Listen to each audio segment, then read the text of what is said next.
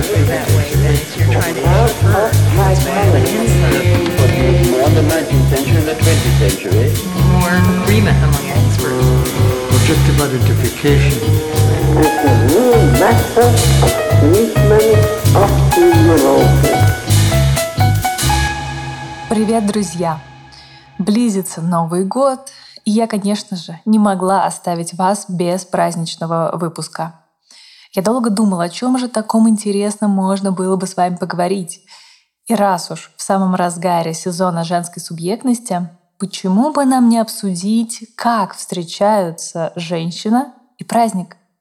Такая вот интригующая у меня получилась тема, которая в итоге раскололась на несколько. Вы только вслушайтесь. Женщина-праздник. Женщина и праздник. Женский праздник. Или праздник для женщины. Как много смыслов и конфликтов в этих словах, правда? Праздники — это неотъемлемая часть любой культуры, необходимые нам ритуалы.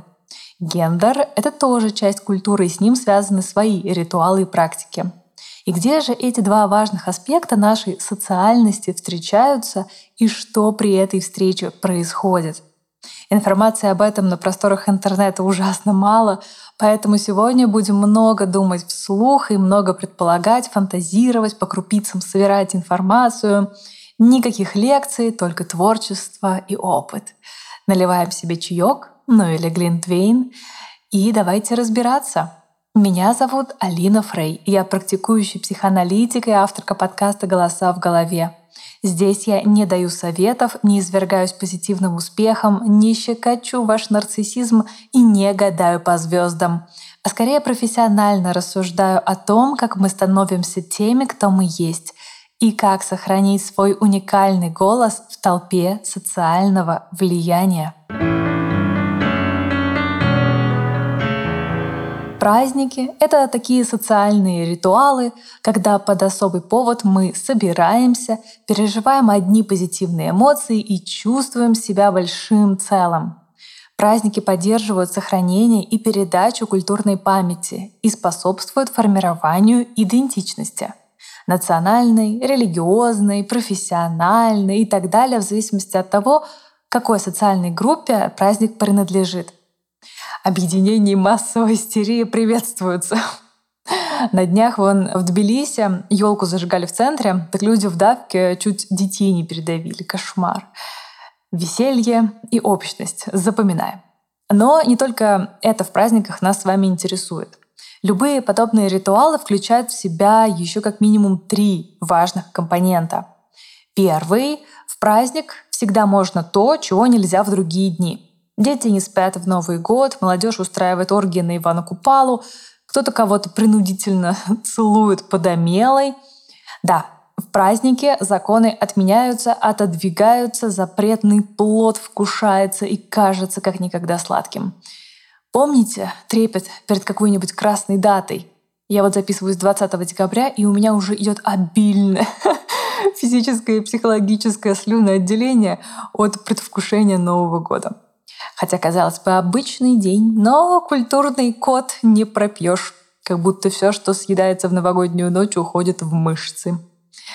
Второй момент, который вытекает из первого, границы двигаются не только в плане моральных законов, но и как будто физических, реальных. В празднике мы превращаемся в древних людей, ну или детей, кому как больше нравится. И нет, не потому, что ведем себя как свиньи, а потому что пишем записочки, сжигаем над бокалом шампанского, выпиваем это все, потому что загадываем желания, потому что ждем Деда Мороза. И даже если вы всего этого не делаете, то составление планов на следующий год и подведение итогов тоже считается, не переживайте. Вообще подведение итогов перед Новым годом сильно пахнет обращением президента по ящику. Я думаю, не случайно, воняет где-то оттуда. Думаю, вам даже не обязательно смотреть со звуком, чтобы точно быть уверенными, что будет сказано «Год был трудный, но вот у нас такие успехи, всем счастья, здоровья, любите своих близких в это непростое для страны время». А почему? Потому что все обращения президента в середине 20 века у нас в стране одинаковые. Новый год вообще очень эксплуатируемый властью праздник, как любой другой праздник. И я об этом не буду долго говорить. Просто, наверное, посоветую вам лекцию социального антрополога Александры Архиповой о том, как и почему Новый год празднуется так и не иначе. Очень интересно. А, я же только хочу подчеркнуть, что магическое восприятие свежеповешенного календаря в прихожей только с одной стороны отдает магическим мышлением язычников, но в не меньшей степени навязывается современной культурой. И третий момент, вытекающий из второго, как все логично сегодня, ах. Третий момент — это смерть. Неожиданно. Нет, э, я сейчас не про бедных дежурных врачей в неотложке 31 декабря. Я про деструктивный компонент в праздничных ритуалах. Неважно, возносите вы руки к богу солнца или тихо жуете кулич в Пасху, такие календарные даты знаменуют собой переход от одного состояния к другому. А чтобы что-то новое родилось, прошлое должно умереть. Отсюда все эти ритуалы, как, например, сжигание чучела масленицы. Смертельный такой деструктивный компонент, он присутствует всегда. Поэтому Новый год, день рождения и все такое особенно, все такие вот особенно сложные дни для людей с психиатрическими диагнозами особенно трудно переживаются. И вот такие вот пограничные даты перехода на фоне всеобщей истерии вызывают дополнительную тревогу. Поэтому давайте будем аккуратнее с этим. Но как минимум я могу сказать, что, дорогие слушатели, знайте, если вам нехорошо перед праздниками, вы в этом совершенно не одиноки, на это работает наш коллективный опыт. Но где тут гендер, спросите вы? А вот он. Хорошо, что это аудиоподкаст. Значение праздника как социального ритуала, объединяющего массы, активно всегда эксплуатируется властью, в том числе за счет раздвигания таких физических и моральных рамок, надежды перерождения, чуда. Это все социальное соблазнение. Но один и тот же праздник имеет разное звучание в зависимости от культурного контекста. С гендерами происходит то же самое. Потому что даже если гендеров для кого-то только два, ну, кстати, нам вот в школе всегда рассказывали о как минимум трех, согласно теории Сандры Бэм. Может быть, вы знаете, есть такой а, опросник Сандры Бэм на гендерные особенности. Так вот, даже если бы было только два гендера, понимание их сути, то есть того, что мы считаем мужским и женским, сильно бы зависело, из какого исторического периода и культурной матрицы мы говорим. Я уж молчу о том, как разница вот в этом количестве гендеров в зависимости от политических векторов стран меняется. Разумеется, так как праздник — это ритуал, он может предписывать для каждого гендера свою роль в его исполнении. Например, там мужчины пьют в бубен, а женщины пляшут вокруг костра. Или наоборот. Я бы на такое посмотрела. И что же такое интересное происходит, когда в сегодняшнем дне встречаются женщина и праздник? С одной стороны, вроде нет каких-то универсальных требований к тому, как должны себя вести мужчины и женщины. По крайней мере, мы об этом ну, особо не говорим, когда обсуждаем вопросы гендерных стереотипов. Но с другой стороны, они все равно звучат, по крайней мере, на уровне простых дружеских разговоров. Но в своей работе я об этом, конечно, слышу. И какой же чаще всего предстает женщина в празднике сегодня или в таком недалеком прошлом? Да? Ну что я могу сказать? Упахалась и молодец. Примерно так, наверное. Э, я представляла себе в детстве роль женщины на всех домашних торжествах. 30-31 декабря — святые дни для особенной загрузки. Убраться в доме, да елку, приготовить бесконечное количество еды, засервировать стол и, возможно, успеть 20 минут подремать, пока доваривается свекла к салату, чтобы не вырубиться от первого бокала шампанского. Next level — не спать и делать вид, что ты очень рада всем этим приготовлениям. На самом деле я понимаю и допускаю, что есть женщины в природе, радующиеся всем этим делам, но я больше хочу подчеркнуть общий стереотипный момент он на самом деле не лишен и исторической логики. Несмотря на то, что советские плакаты громко вещали «На кухне дома не сиди, на выборы в совет иди», раньше работница темная была, а теперь в совете решает дела. И государство, значит, мобилизовало женщину в ряды строителей коммунизма, как равную мужчине, создавая ясли, детские сады, столовые и так далее, прачечные. Для того, чтобы снять с нее нагрузку быта, в реальной жизни женщин просто стало больше обязанностей. Вот Барышева в своей статье «Новая женщина в контексте советской праздничной культуры 20-30-х годов» пишет так. Театральность политической жизни, свойственная советскому периоду отечественной истории, в ходе организованных массовых игр, демонстраций и празднеств способствовала ломке старой и формированию новой идентификации женщины, женщины-работницы, которой легко было управлять как на производстве, так и в быту. При этом проблема совмещения семейных обязанностей и работы так и не была решена. Вот так.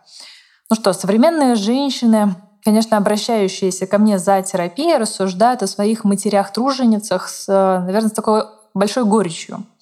Звучит сочувствие, очень часто обида. Обида, что мама демонстрировала такой пример того, как быть женщиной часто рисуется довольно страшная картина, в которой там отец напивается, мать терпит и пытается как-то все контролировать. Или праздники становятся, например, легальным способом для мамы снять напряжение, хорошенько выпить самой. Вообще идея ожидания праздников как долгожданного позволения отдохнуть часто звучит. В некоторых семьях праздник становится торжеством лицемерия, от которого хочется провалиться под землю а в других наоборот, за праздничным столом вскрывается вся страшная правда. И так как ритуалы — это повторяющееся поведение, которое как будто существует само по себе, оно вшито в культурную ткань, и у всех участников этого ритуала, особенно у детей, возникает чувство полной легальности происходящего и неотвратимости. Вот оно так и никак иначе. Поэтому любой человек, как бы ему что ни нравилось, может ощущать себя абсолютно бессильным перед этой вот социальной машиной. Появляется трудность взять и все поменять для себя. В таких историях клиенткам трудно бывает не только согласиться, не только не согласиться, извините, с мамиными привычками, но и сказать, а я вот хочу по-другому. У кого-то все начинается с фака президенту под столом во время новогоднего обращения. Другие отказываются готовить и заказывают еду, да, или идут в ресторан. Третьи уезжают праздновать Новый год в теплой стране. Но я хочу подчеркнуть, что пойти против непросто, и в том числе потому, что это несогласие отдаляет от семьи. Ведь вы больше не можете бесконечно воспроизводить один и тот же ритуал, объединяющий вас. Вы отказываете им в передаче, такой в транзакции коллективной памяти. Но это может быть важным шагом в сепарационном процессе. И в том числе формировании своего собственного понимания того, какая вы женщина и, в принципе, какой вы мужчина. Да, это абсолютно э, работает в обе стороны. И хотим мы того или нет, мы формируем свой гендер в первую очередь от родителей. Поэтому праздники очень недооценены в понимании гендерных особенностей. Несмотря на общую идею объединения, они, наоборот, хорошо подсвечивают именно проблемные места. Поэтому я предлагаю вам повспоминать, как проходили праздники в вашем детстве, кто за что отвечал, всем ли было весело, приятно, кто как себя чувствовал, так как праздники — это ритуалы, в них особенно ярко можно увидеть вот эти вот повторяющиеся проблемные паттерны. Сравните свой прошлый опыт с тем, что происходит сейчас. Изменилось ли что-то? Стало ли комфортнее? Если ничего не поменялось, это ведь тоже может быть часто окей. Например, у меня заняло время перестроиться и не взваливать на себя все домашние обязанности, упахиваясь на все праздники и рыча за это на всех вокруг, так как это я видела у мамы. Я давно придерживаюсь идеи равного распределения дел, но вот приготовление еды, особенно если это еженедельные блины и ежегодные куличи по одному и тому же рецепту, все это осталось как наследие семейных традиций, маминого тепла, создания уюта в доме. И это я, конечно же, забрала себе.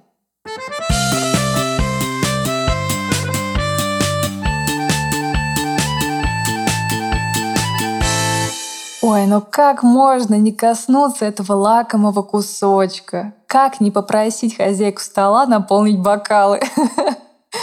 Женщина-праздник, женщина-мечта. Всегда веселая, легкая, сияющая, в меру собранная, в меру соблазнительная. Она не ходит, она парит, но, конечно же, на уровне ваших глаз, чтобы вы как следует разглядели ее наряд и восхитились ее изящными щиколотками. Осторожно, не ударьтесь головой о ее каблуки. Ну, кто бы не хотел такой быть? Кто бы не хотел такое переживать? Разумеется, не все. Не все хотят, не все мечтают, но троп довольно распространенный. Женщина праздник нравится людям, и мужчинам, и женщинам. Это говорит нам о ее способности чувствовать пространство и желания других.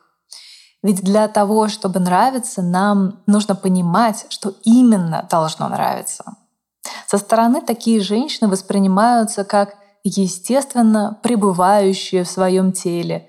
Читается их согласие внутреннего и внешнего. По крайней мере, такое впечатление они удачно создают. Эмпатия, понимание других, гармоничный вайб выглядят уже понятнее, правда? И вкуснее.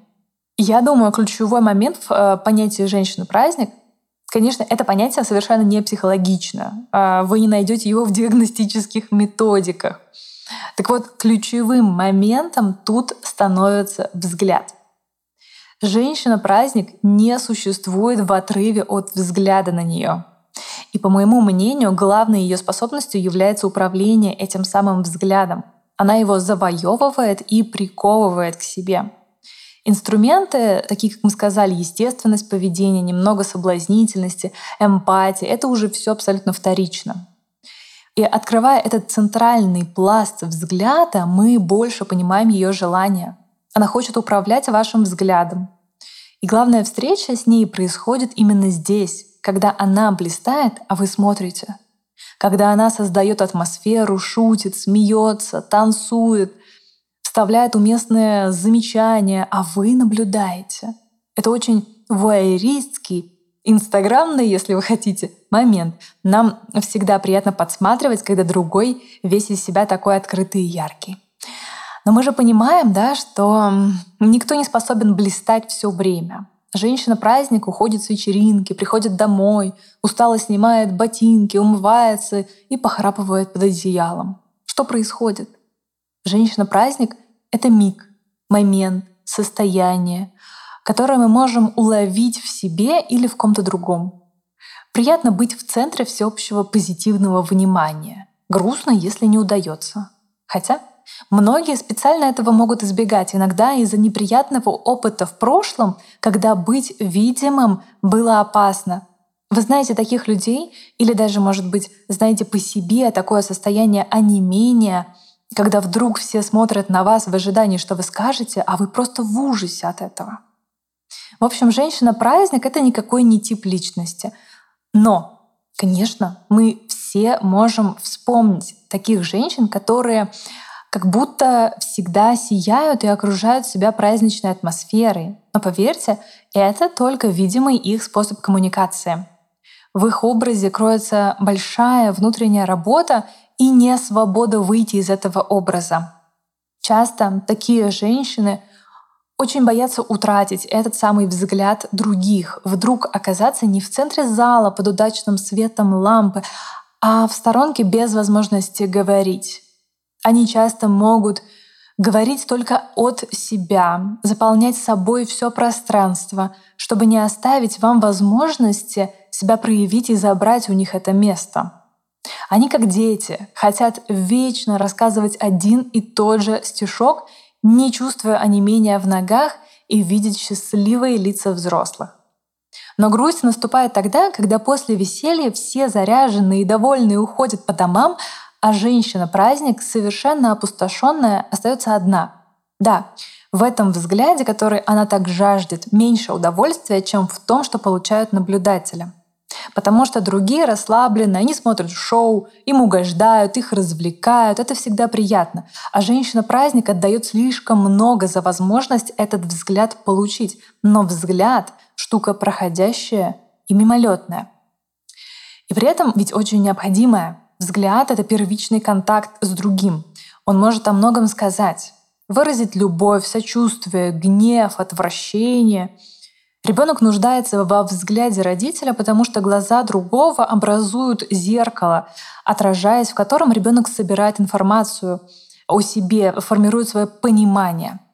Лишенный взгляда будет искать его, будет наращивать способность привлекать и удерживать. Боящийся взгляда, особенно если он грозный, и за ним следует наказание, будет его избегать, фильтровать слова, особо не отсвечивать, находиться в невидимости. Во взрослом возрасте то, как мы управляемся со взглядами других, показывает нам, готовы ли мы столкнуться с тайными, уже когда-то укоренившимися фантазиями о себе. Ищущая восхищение женщина, женщина-праздник, все силы бросает на то, чтобы увидеть любовь. Избегающая чужих взглядов избегает и того, что не хочет в них видеть. Это может быть отвращение, злость, усталость, требовательность и так далее. То есть взгляд — это отражение. Женщина на праздник хочет бесконечно отражаться и сиять. И говоря о женщине-празднике, мы говорим о проблеме как раз видимости и невидимости, о возможности завоевать чей-то взгляд и насладиться этим. Но ведь, как всегда, дьявол кроется в крайностях. И, как я часто говорю, поиск своего комфортного места между этими двумя крайностями — это индивидуальный творческий процесс. Поэтому можно спросить себя, что я чувствую, когда на меня смотрят? Что я чувствую, когда никто не смотрит на меня? Что я чувствую, когда ищу взгляда другого, а он мне в этом отказывает? Что я чувствую, когда не хочу быть видимой, а на меня упорно смотрят? Со всеми этими социальными сетями, камерами видеонаблюдения, маленькими бетонными коробками, в которых мы ютимся, и огромными прозрачными open space, в которых работаем, быть абсолютно невидимым вряд ли получится. Да что уж там, спокойное сидение в одиночестве для многих — это мечта, привилегия. А раз праздник — это ритуал единения, тут вопрос видимости и невидимости встает особенно интересным образом — что там модно в этом году? Пайетки, стразы, кружева, прозрачные ткани. Мода на видимость. Думаю, далеко не всем хочется привлекать внимание в этом году. А как с этим у вас?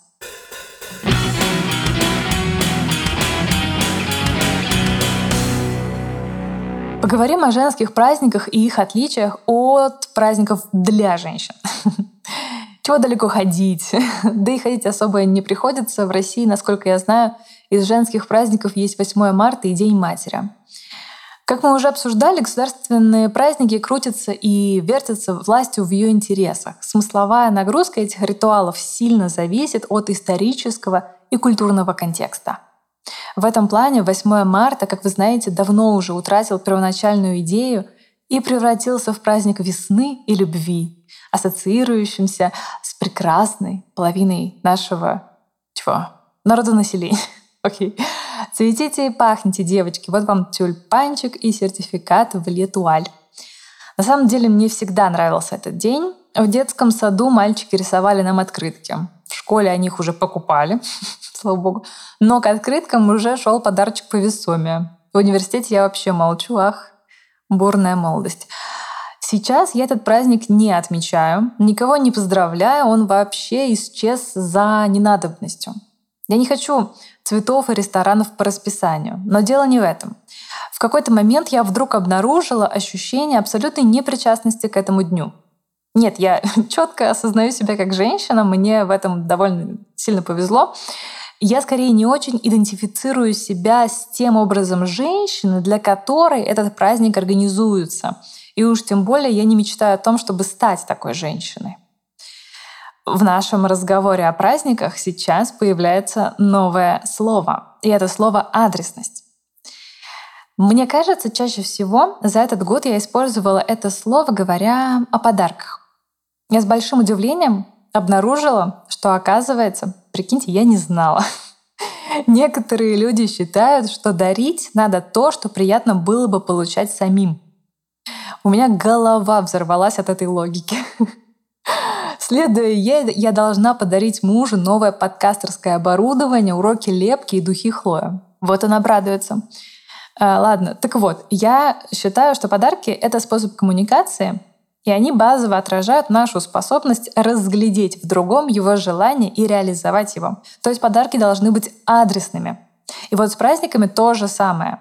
Их ритуальность и контекстуальность всегда направлены на очень обобщенного члена общества. И в этой универсальности их прелесть, потому что они действительно запечатывают в наш культурный код, ну там, оливье, масленицу, крашеные яйца. Это наша идентичность, э, ни много ни мало, но в ней же, в этой универсальности и порог. Общие праздники никогда не отражают вас лично, у них вообще нет такой задачи. Особенно если праздник наполнен чуть более чем наполовину политическими интересами государства. Ну вот, к примеру, 8 марта. К примеру, примеров-то так много. Как пишет Бурдье, символическая власть есть власть творить вещи при помощи слов. То есть навязывать массе нужные власти смыслы прошлого, настоящего и будущего в том числе через переиначивание исторической памяти, в том числе через изменение смыслов праздников, как важных инструментов установления и поддержания этой самой власти. Поэтому селекция, идеализация, фальсификация — это основные способы обращения с коллективной памятью, которая, как и память каждого отдельного человека, очень податлива и изменчива, исходя из нужд настоящего. Как я уже сказала, праздники хранят нашу коллективную память и способствуют ее воспроизводству. К примеру, старые советские праздники были отменены, и на их место постепенно пришли новые, более точно отражающие текущие политические идеи. И, наверное, стоит отдельно сказать, я знаю, что это надо сказать, что такие процессы происходят абсолютно везде. Это просто свойство государственного устройства. Однако праздничные манипуляции тем заметнее и жестче, чем больше власть авторитарнее и стремится проникнуть во все области жизни своих граждан. В 1910 году Цеткин предложила ввести Международный женский день борьбы за права женщин. Основная идея — это пропаганда солидарности женщин как отдельной социальной группы и их борьба за право голоса. В России впервые женский день празднуется в 1913 году, в первое воскресенье февраля, и только в 2021 году этим днем становится 8 марта, в память о женской забастовке в Петрограде, которая произошла в 17 году. Да, в феврале 17 го самое начало революции. И женские забастовки за право голоса, за участие в политической жизни проходили постоянно. В результате чего в июне 17 го женщины наконец получили право голосовать и избираться. Совершенно понятно, логично, что постепенно независимые женские объединения, пресса были запрещены, а взамен власть дала подконтрольные так называемые женотделы. Партия решила, что сама будет бдить и заботиться о женщинах так, чтобы те эффективно служили интересам государства. Опять-таки в этом нет ничего удивительного, и это абсолютно не уникально в мире. 8 марта постепенно становился праздником работниц и героинь труда. Разумеется, были выработаны конкретные методички для празднования соответствующими плакатами и поздравлениями. Далее, в 50-х, бюрократический такой, знаете, рабочий смысл праздника, он, конечно, еще сохраняется, но начинают уделять внимание уже всем женщинам, независимо от их возраста, трудового статуса. И в поздравлениях уже больше звучит лирика, теплое обращение, пожелания. И после этого, после 60-х, как раз было зафиксировано падение рождаемости. И абсолютно логично, политический вектор в отношении 8 марта резко меняется. Поздравления открытки уже обращаются к женщинам, мамам, бабушкам. Как вы думаете, с чем? Ну да, понятно, с благодарностью за подаренную жизнь, за бессонные ночи, за тепло и любовь, за нежные руки. В 88-м Горбачев предложил вернуть женщине истинное предназначение материнства и хранительницы очага. История пошла на новый виток. Собственно, сейчас 8 марта цветет бурным цветом, возвращая женщину в приватный мир семьи. Да, наверное, в детстве нам всем нравится открыточка, тюльпанчик, валентиночка, набор гелевых ручек от тайного сада. А потом мы становимся сложнее, индивидуальнее, И некоторые из нас все больше чувствуют, что больше, что вообще не попадают в образ того, кому праздник адресован. Но проблема детства в ограниченности выбора, а фишка взрослости в его Хотелось бы, конечно, сказать неограниченности, красиво бы получилось, но нет. Но вы поняли, у взрослых больше возможностей. По крайней мере, праздник создать себе мы точно можем. Так что давайте различать женские праздники и праздники для женщин. Разница между политическим праздничным мифом и реальной женщиной, реальным человеком абсолютно колоссальная. Точно такая же, как разница между подарком, который хочет получить сам даритель, и подарком, нежно подобранным, исходя из пожеланий получателя. Поэтому полезно бывает остановиться и сформулировать для себя свою причину для причастности к тому или иному событию. А дальше, переизобретая свой праздник, вы можете придумать свои, более комфортные для вас традиции и ритуалы внутри него, которые не будут просто следовать старому образцу, а будут напрямую отражать ваши ценности и действительно работать на собирание приятных фрагментов вашей семейной памяти. Я вообще думаю, что придумывать свои прикольные традиции — это такое особенное, интимное и очень позитивное дело.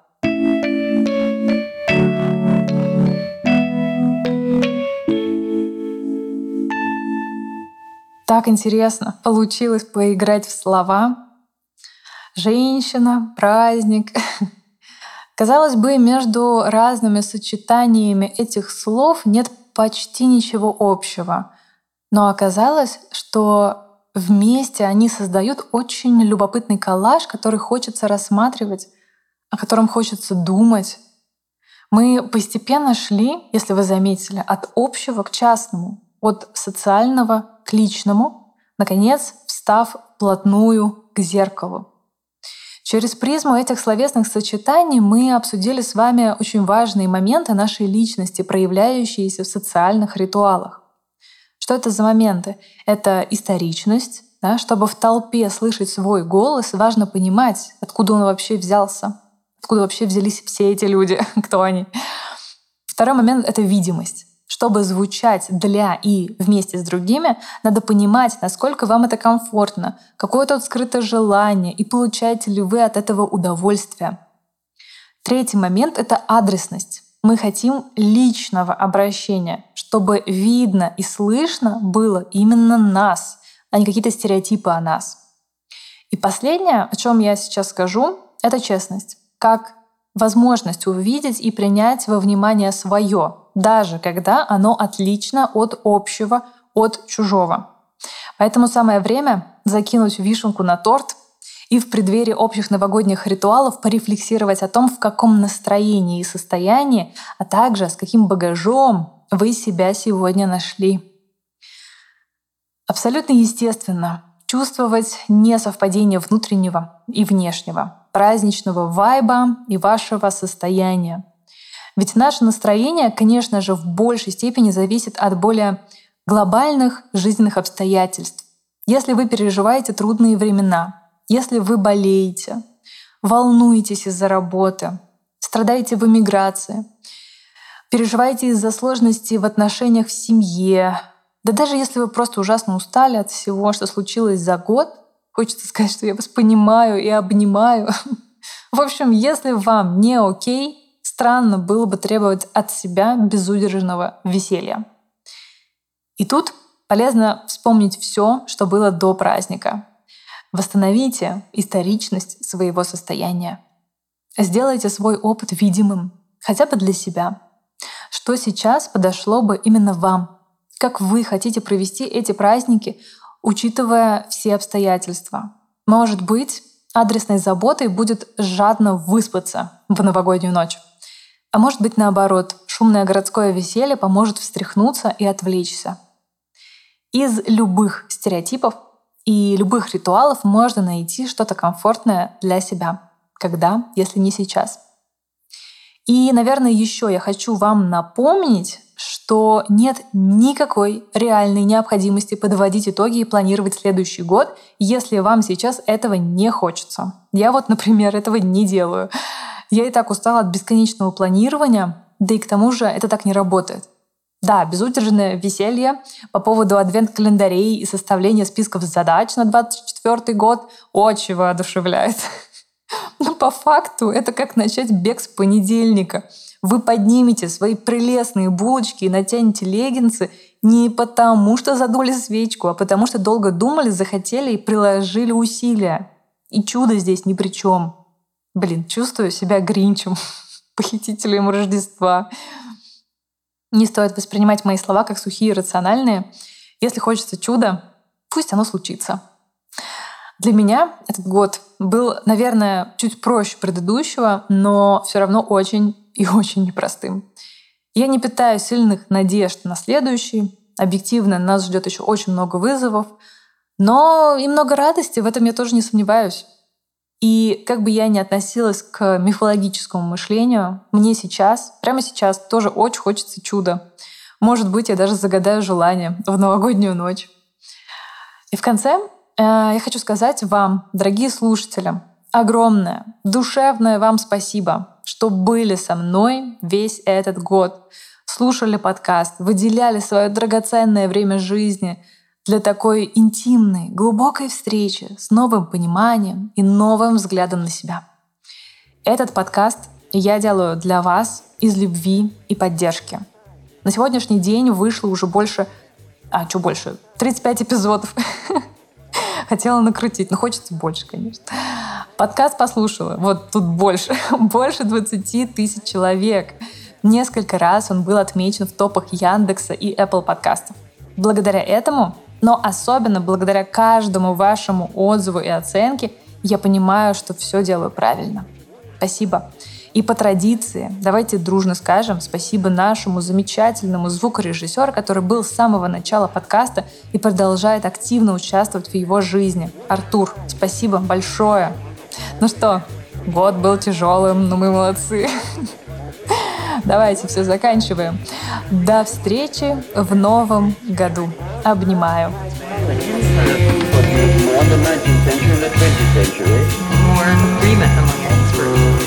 just about identification. It's a real matter of treatment of the neurosis.